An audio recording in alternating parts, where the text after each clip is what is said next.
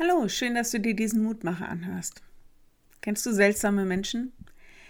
Ich versuche immer nicht zu voreingenommen zu sein, aber ja, es gibt Menschen, deren Verhalten, Denken, was auch immer, ein bisschen wunderlich ist.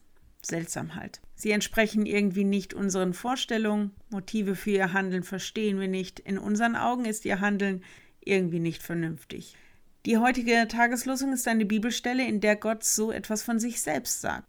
Da heißt es, ich will auch hinfort mit diesem Volk wunderlich umgehen, aufs wunderlichste und seltsamste, dass die Weisheit seiner Weisen vergehe. Jesaja 29, Vers 14.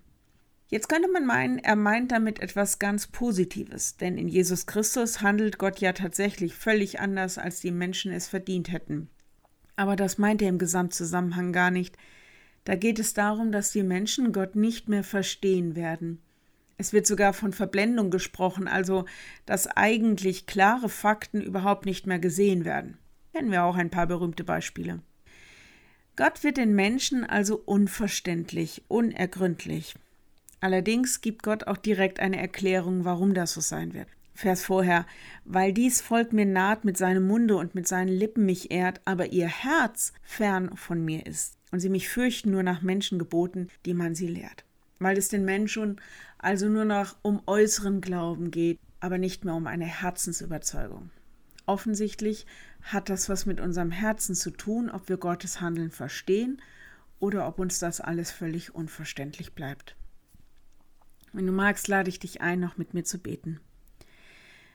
Lieber Herr, kann es sein, dass du uns in so vielem unverständlich bleibst, weil wir dich mit unserem Herzen nicht suchen? Hilf uns doch, dass es mit unserem Glauben an dich ehrlich zugeht. Und dann lass uns doch sehen, wer du wirklich bist und wie du bist. Lass uns nicht nur an unseren Vorstellungen von dir festhalten, sondern schenk, dass wir dich wirklich kennenlernen. Herr, vieles in unseren Tagen bleibt uns unverständlich. Menschen und Politiker, die wie verblendet agieren, Nachrichten, die uns fragen lassen, was denn mit der Menschheit los ist, Herr, wir bitten dich, dass wir uns an dich halten können und in deinem Licht lernen, Menschen und Meinungen, Zeit und Vorkommnisse einschätzen zu können. Herr, wir bitten dich für alle, die nicht zurechtkommen mit ihrer Existenz. Bitten dich für sie, dass sie in deinem Licht dich, sich selbst und andere neu sehen lernen.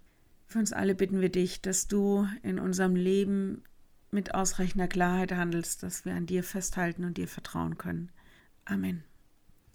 Morgen ein neuer Mutmacher. Bis dahin bleibt behütet. Tschüss.